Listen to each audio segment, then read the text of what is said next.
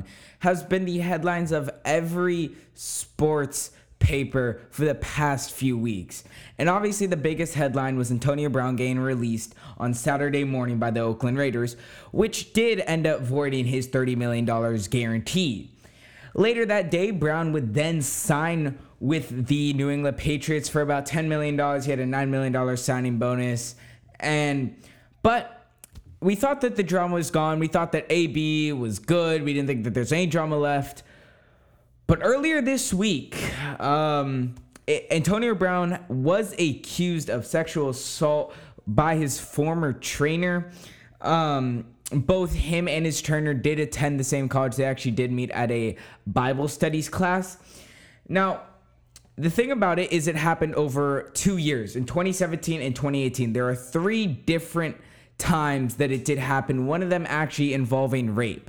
Now, I'm going to get into that a little bit later on. Really, did it happen? But you can never tell if it happened or not, but we'll get into that later. Now, Brown's lawyer did say that it was consensual personal relationship. Any sexual interactions with Mr. Brown was entirely consensual.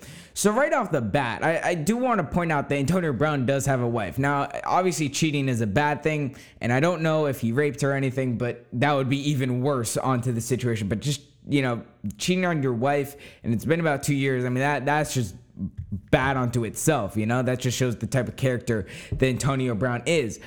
But before we get into just everything about Antonio Brown, I'm going to take you guys through a little bit of a timeline of maybe he didn't want to be in Oakland. From what it seemed, everything that he did, it almost seemed like he didn't want to be in Oakland. Now, I do really suggest you guys do watch. Pat McAfee did a great job on this. He did a really excellent 2-minute video on about how he thinks AB, or why AB left the Oakland Raiders, and it's just great. So if you guys can check that out, I really highly suggest you check it out.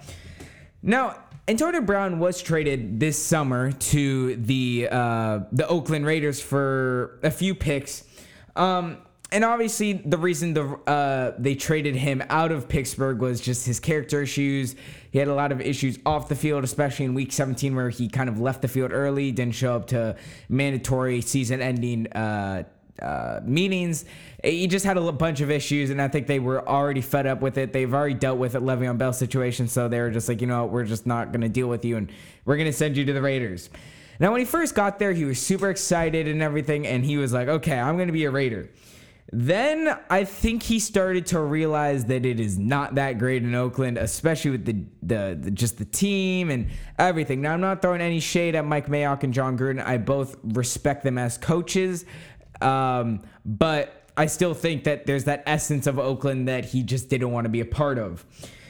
Now, the first part is he gets frostbite on his feet because he decided not to wear shoes into a cryotherapy session.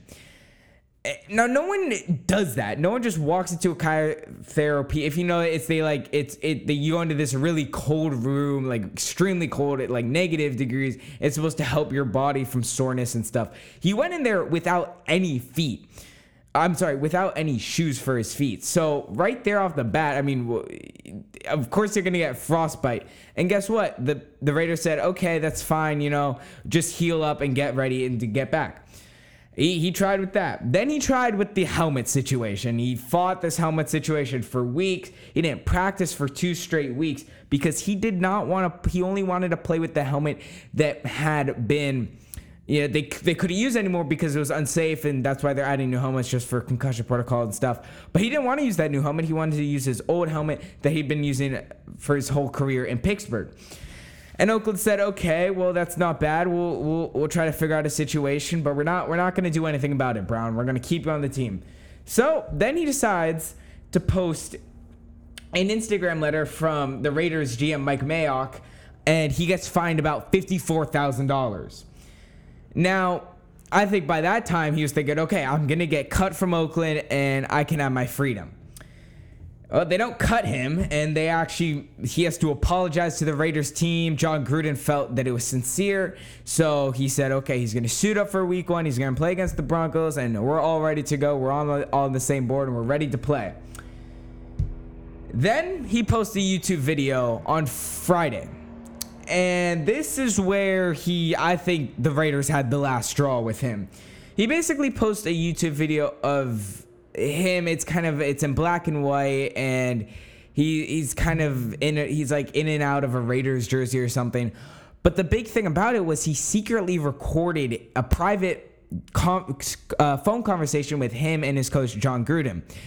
I think that's where it started to draw the line. And little did we know, the Raiders would find him later that night for conduct detrimental for the team. And by doing that, they were able to avoid the $30 million and they would cut him on Sunday. Later that day, he would sign with the Patriots.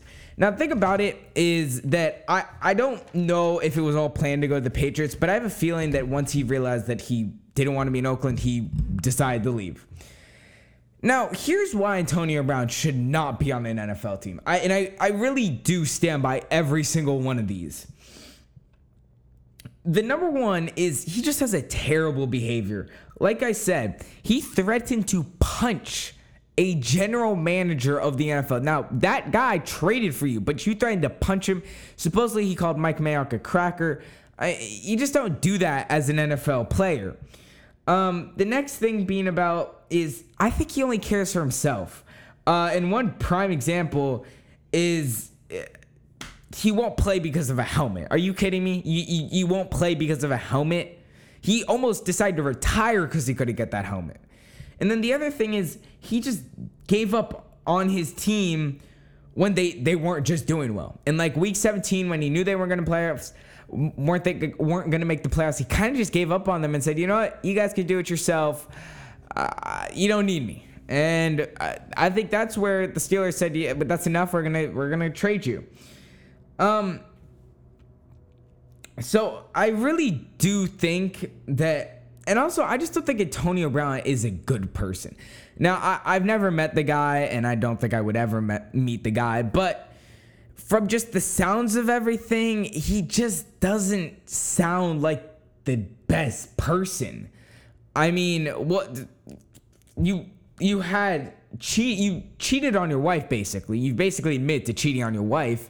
I don't think people are really talking about that, but he cheated on his wife, basically. And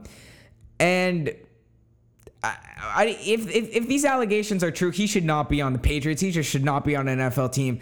Because I don't know why the NFL just didn't suspend him when he was having this whole helmet issue and he threatened to punch the GM. I don't know why the NFL just didn't suspend. Now, I'm not going to blame the NFL for this portion because, obviously, I mean, the Raiders brought it upon themselves. But still, I think the NFL should have, done something about it. And, honestly, I think money's another thing. I think the money got to him. He got a big contract when he was in Pittsburgh. And he just started to regress after that contract. So really, I do think that Antonio Brown, I've never met the guy, but I don't know why he's on an NFL team. And if these allegations hold up true, I really don't think he should be on an NFL team.